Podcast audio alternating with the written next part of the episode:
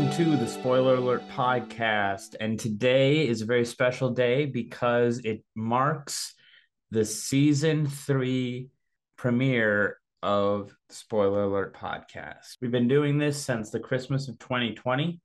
So we're just very happy to be still doing this, even though, you know, some of the videos have been coming in fewer and farther between. And we are planning on doing a better job of scheduling out our videos in the future so we can keep them going and keep them going consistently. And it makes a lot of sense that we were doing a lot more when there was, uh, you know, when we were still more quarantining. Speaking of that, today specifically, we will not have Dakota in, in this review, but fully expect everything to come back to normal here pretty quick. So we'll be doing videos again, just maybe a different schedule. So we'll keep you guys updated on all of that. Before we get started, please follow us on Twitter and Instagram at Spoiler Alert Podcast.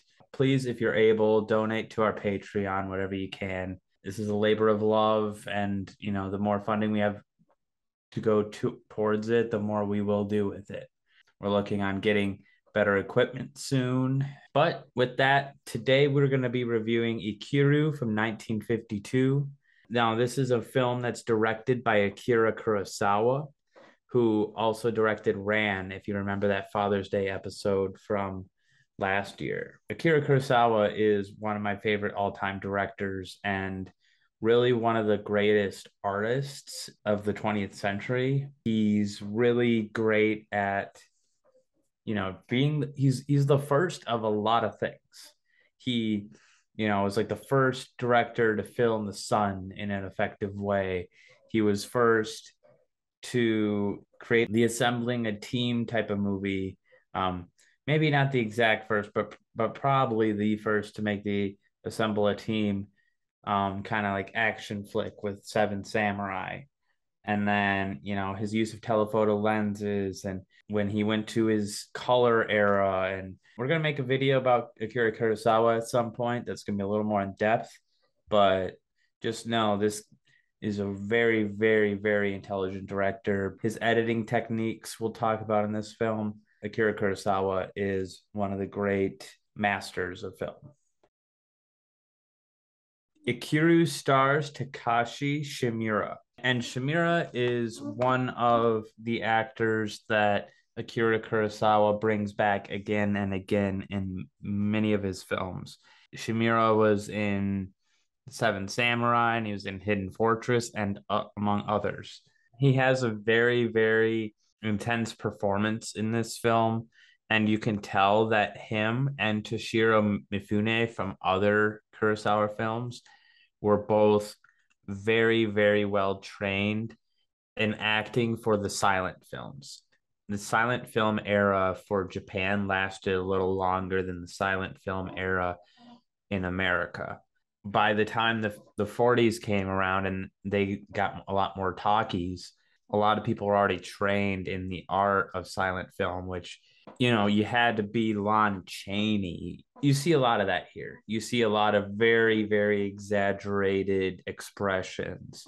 The film actually begins with an x ray of a man's stomach, and a narrator explains that this man's stomach has cancer and he's going to die and he only has a few months to live and he doesn't know it yet. The man is named Kenji Watanabe, who's played by Sh-.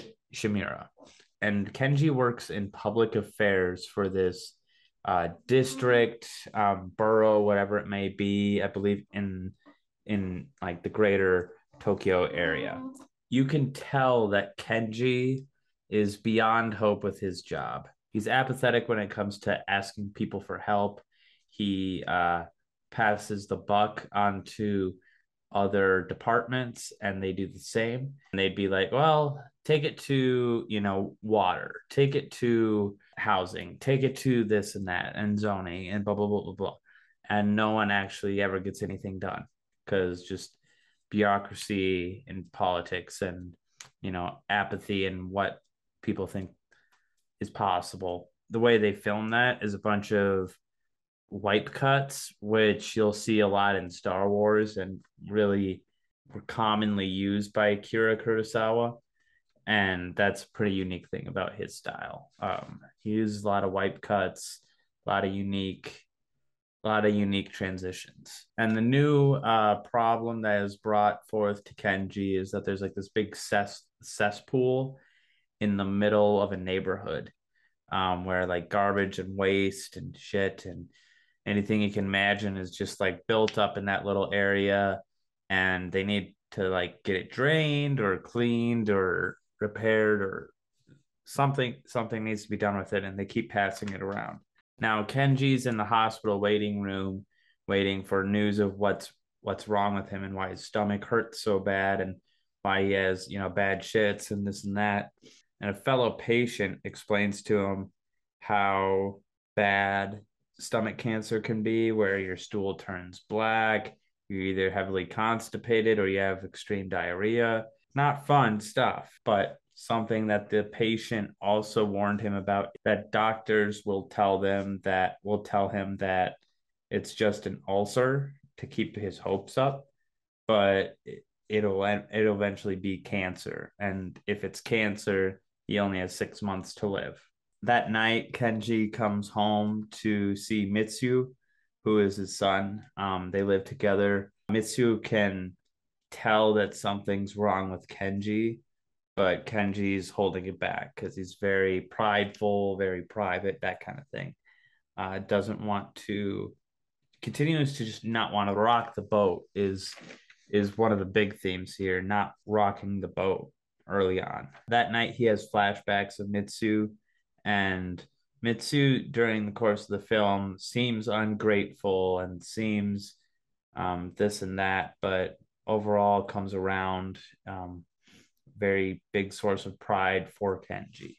He has like flashbacks of him playing baseball. He has flashbacks of him just as a little kid.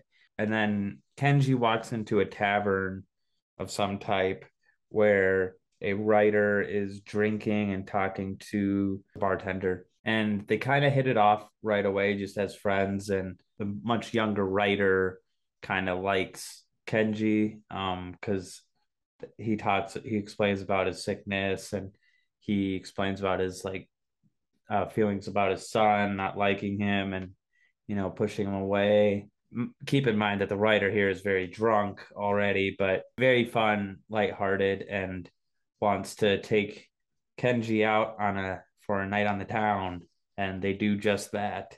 They go to a piano bar, and he sings a song that's very sad, and he would sing later in the film about basically enjoying life while you have it, um, and doing the best with life while you have it.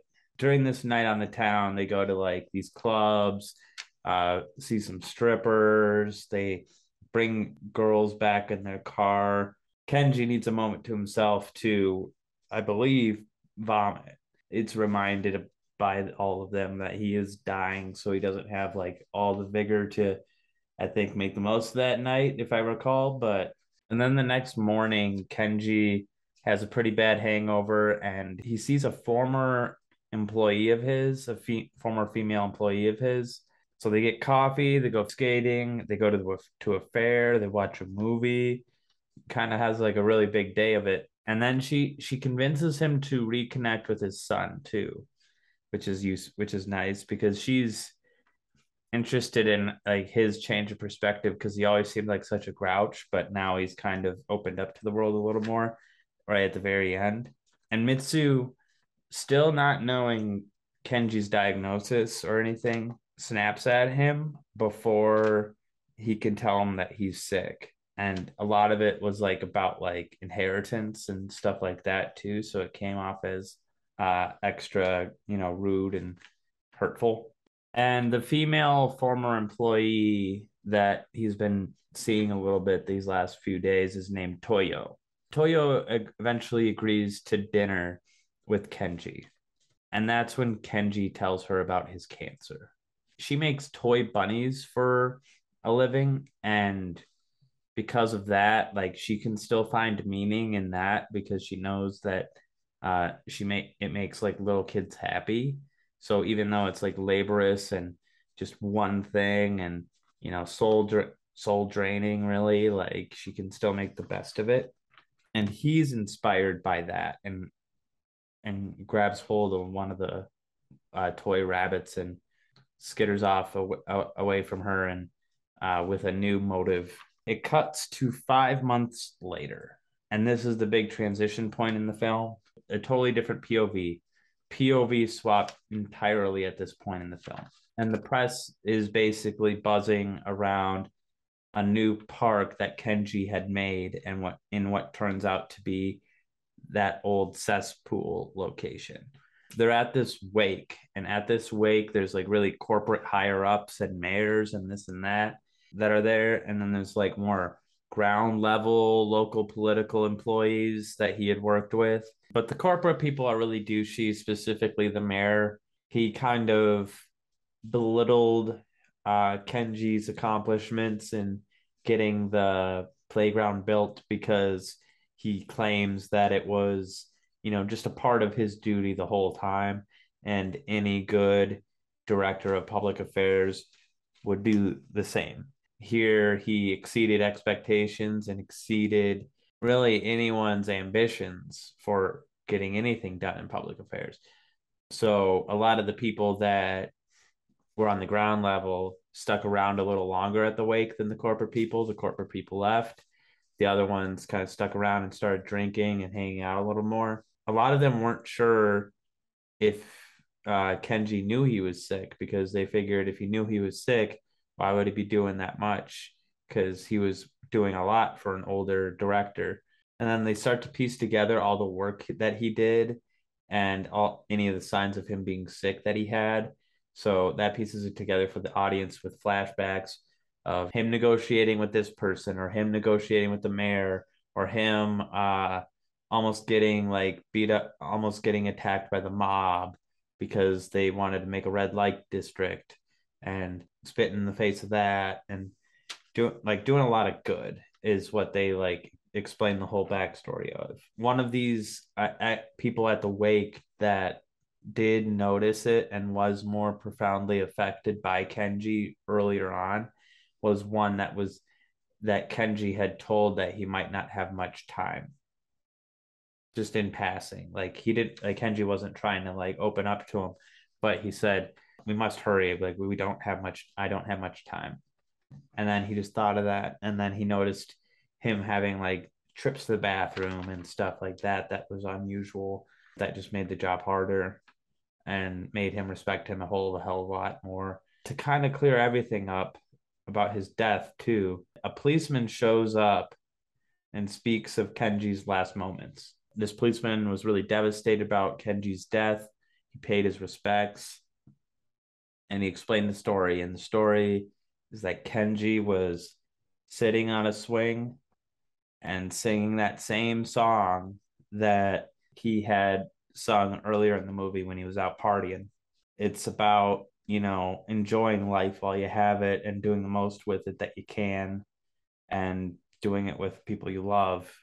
Uh, and the policeman at the time had just thought that Kenji was some drunk that, you know, was going to be fine and was just messing around on the swing. But uh, it turned out that Kenji died on that swing and collapsed. And that's uh, when the policeman found him but he was happy and he was singing and he was alive in that moment. And the song, you know, like we said, is like about all these things, but specifically about how brief life is and can be. Back at the wake, when they hear that, that kind of cements it for them that he knew what was happening to him. And he did all that work for, you know, this small victory of like something good in the world that he left behind. And everyone at the wake vows to change the change the way they work. So they vow to all like live by his example and do the most they can all the time. But we wipe to the next day and it's the same old same old it's you know passing the buck the employee that like was the most connected to Kenji during the whole process and had the earliest suspicions of his illness, stood up and was, you know, what just with his eyes ridiculing and questioning his the new the new director because the new director is passing things off like they used to. Really, they just kind of go back to that apathetic cycle, and then that employee walks home along the bridge that is directly over the playground that Kenji had built and had left behind, and that's the end of the film. So, as far as place in society goes, this is one of, you know, it's a Kurosawa film. So, Coppola was inspired by it.